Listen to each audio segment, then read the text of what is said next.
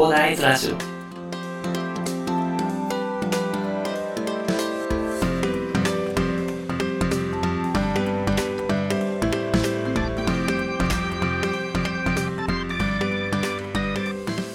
はい、おはようございます。こんにちは、こんばんは、広大です。えーこの番組ではですね、一級建築士、ブロガー、ポッドキャスター、セールスデザイナーの私がですね、日々の活動を通してサラリーマンの方が楽しく生きるために役立つ情報をお話しさせていただいております。いつも聞いていただきありがとうございます。さて、本日は11月2日月曜日ということでですね、まあ明日が祝日ということでね、まあちょっと間が、えっ、と、空いちゃって、空いちゃうというかね、まあ仕事が入るということでね、まあちょっと今日一日頑張ればね、また明日もお休みなのでね、まあ今日ちょっと頑張っていきましょうというところでございますね。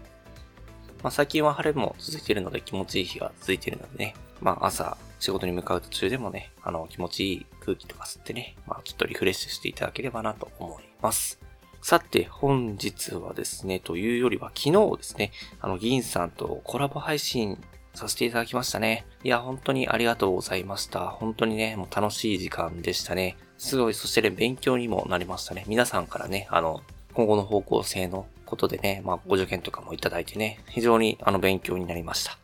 まあ、今後ね、あの、いただいた内容でね、ちょっと配信内容とかね、ちょっと試行錯誤しながら頑張っていこうかなというところでね、あの、気持ちも一新してね、まあ、頑張っていきたいと思った今日この頃でございます。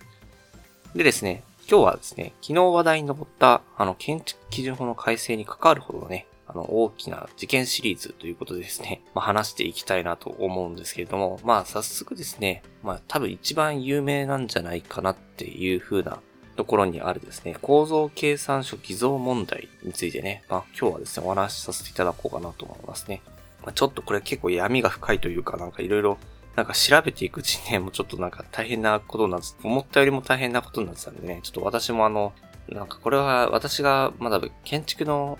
勉強する前のですね、2005年の11月くらいに起きた事件で、まあ世間が騒いでたっていうことぐらいの認識でね、やってて、まあで、あと、そのね、まあどんな風にこの事件を受けて、まあ法律が変わったかっていうことは分かってはいたんですけど、まあちょっとそこの事件の闇というかね、そこまではちょっと知らなかったので、ちょっといろいろ調べていくうちにね、ちょっとどんどん出てきちゃったので、まあちょっとそこまでね、今日はあの、踏み込まないで、まあちょっといろいろ、まあ悲しいこともあったんでね、まあちょっとそこまでじゃなくてですね、まあとりあえず、この事件でね、この事件がどういった事件だったのかということでね。あと、まあ、この事件で何が変わったのかということでね。まあ、今後の、ま、未来につながるお話としてね、お話しさせていただこうかなと思います。では、まず概要ですね。あの、構造計算書偽造問題というのはどんな問題なのかということなんですけど、まあ、その、まあ、先ほど言ったように2005年の11月ですね。ある一級建築士が構造設計に携わった物件でですね、まあ、構造計算書の偽造がですね、発覚したというところですね。まあ、その数としては、まあ、マンション20棟とかね、ホテル1棟とかね、まあ、結構多くのね、まあ、構造計算ね、あの、影響が及んでいたというところの、まあ、事件ということでしたね。まあ、一般的にはこれはなんか耐震偽造問題ということでね、なんかよく認知されているんですけれどもね、あの、まあ、一級建築士の人が、まあ、構造計算書を偽造しちゃったよと。で、それでね、結構ソフトを使ってね、計算もしてたんですけど、それをですね、なんかちょっと変えたということで、まあ偽装したというところで、で、それで、まあ行政とかの、あと民間とかの、やっぱり確認検査機関もですね、やっぱりちょっとね、見抜けなかったりしたみたいなんですよね。やっぱり構造計算書ってすごい量なんですよ。本当に、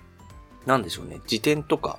辞典2冊ぐらいの厚さになるんじゃないかっていう、本当3階建ての建物でもそれぐらいになるぐらいね。まあ今、昔がどうだったかですけど、今の構造計算書ってそれぐらい厚いんですよ。めちゃくちゃ厚くて、まあそれでね、まあ今は結局第三者機関っていうのがね、チェックしてる。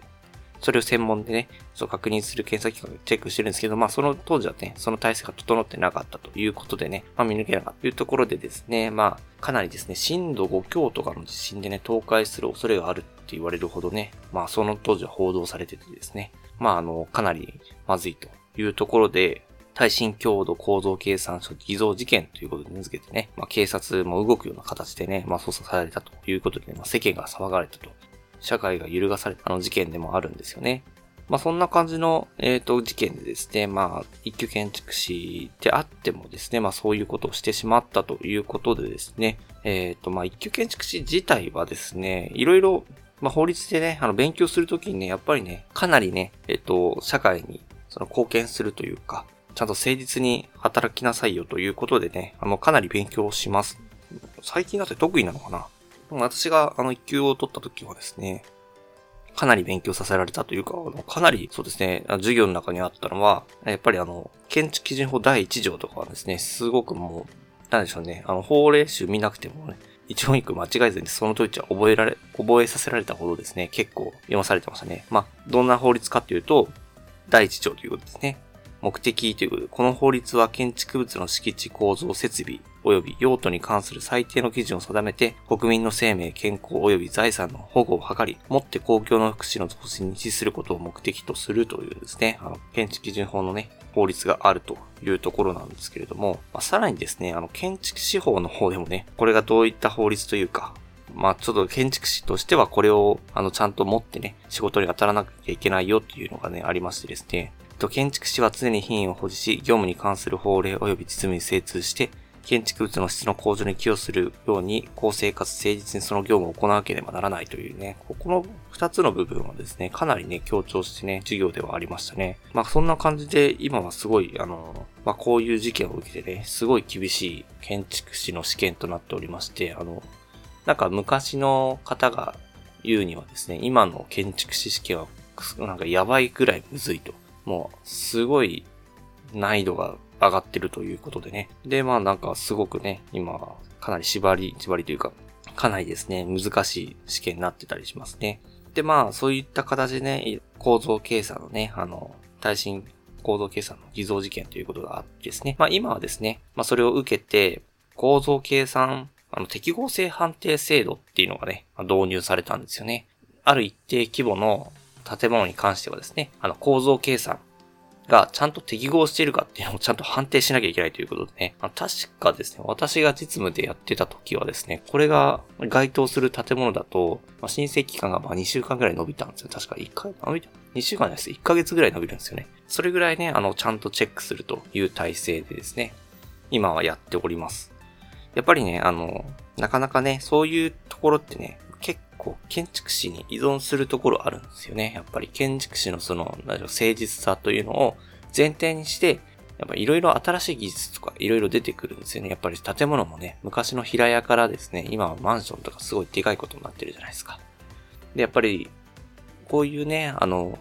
問題というか、事件というのが起きてみないとわからないことってたまにあるんですよね。そういうところをやっぱり建築士の、まあ、誠実さということでね、ほとんどの建築士は、そういう、まあ、社会、社会の資産となると。あと、生命を守ると。で、福祉の増進に貢献するというところでね、あの、ちゃんと考えながらやってるんですけど、まあ、中にはね、ちょっとそういう形でね、やっぱりまあ圧力が結構強いんですよね。結構安く上げないと利益が出ないということもあったりですね。やっぱりなんかね、やっぱりお金出す人は建築士じゃなくて施主さんだったりするのでね、まあそこら辺のここなんとかならないのみたいな感じでね、結構圧力があったりはするんですよね。ただその圧力に屈せずにですね、やはりですね、そこは誠実に、あの、業務を貫き通すと。誠実さを貫き通してですね、ちゃんと社会のためになる建築を作っていくというところが建築士の使命ということでね、掲げられておりますのでね、なかなかね、結構厳しい環境に置かれている、あの、建築士単体にね、置かれている環境としてはかなりですね、あの、非常に辛いというかね、かなり厳しい現実ではあるんですけれども、まあそこをね、ちゃんと倫理的に判断してですね、業務を行っていくという法律になってますので、建築士はその法律に従って、まあ、逆に建築士はこの法律があるからこそこの法律をね、盾にしてね、そういうことはできませんという形でね、今はまあやってますのでね、そういう検査機関もちゃんと今は整備されてますので、安心して建築士の方に相談していただければなと思います。私が業務を行ってきた中で関わった人たちはやはり誠実ですよね。あの営業の人とか何と言われてもですね、まあ、それはですね、やはりちゃんと住む人のことを考えてですね、ちゃんと設計をしたりしていますのでね。まあ今はですね、やっぱり建築士の人ほとんどがそういう方というか、まあそういうふうに教えられてきたというか、そういう使命がありますので、まあそんな感じになってますのでね、ちゃんと建築士の人がもうこれはダメなんですという話があったらですね、その裏にはですね、あの、ちゃんとお金だけじゃ解決できないその人のね、命とか社会にね、貢献するための何かがあることがありますのでね、まあ建築士の人がダメということはそういった重大なね、背景があるあると思いますので、そこら辺はちょっとね、耳を傾けていただければなと思います。まあ、今日はですね、あの、そんな感じで、昨日要望があったですね、えっと、事件、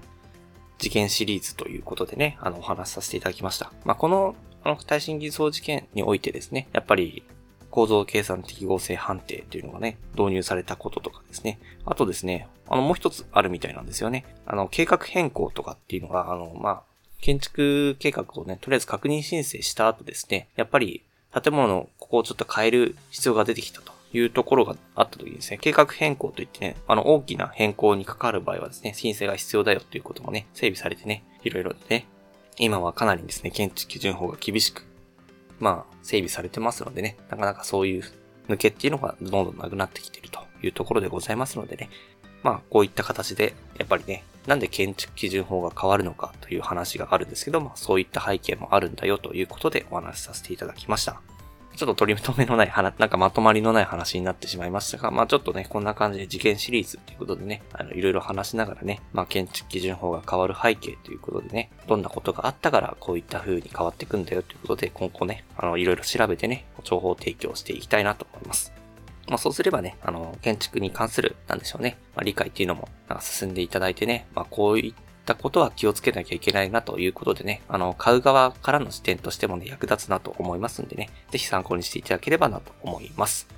では、最後にお知らせだけさせてください。この番組ではですね、皆さんが困っている悩みとか話してほしい内容を随時募集しております。コメントや Twitter の DM などでどしどし送ってください。Twitter とかのリンクは概要欄に貼っておきます。それでは、今回はこんな感じで終わりにしたいと思います。このような形で皆さんの耳だけで役立つ情報をゲットできるように、死に物くりで情報をゲットして毎日配信していきますので、ぜひフォロー、コメントのほどよろしくお願いいたします。では、最後までお付き合いいただきありがとうございました。本日も良い一日をお過ごしください。それでは。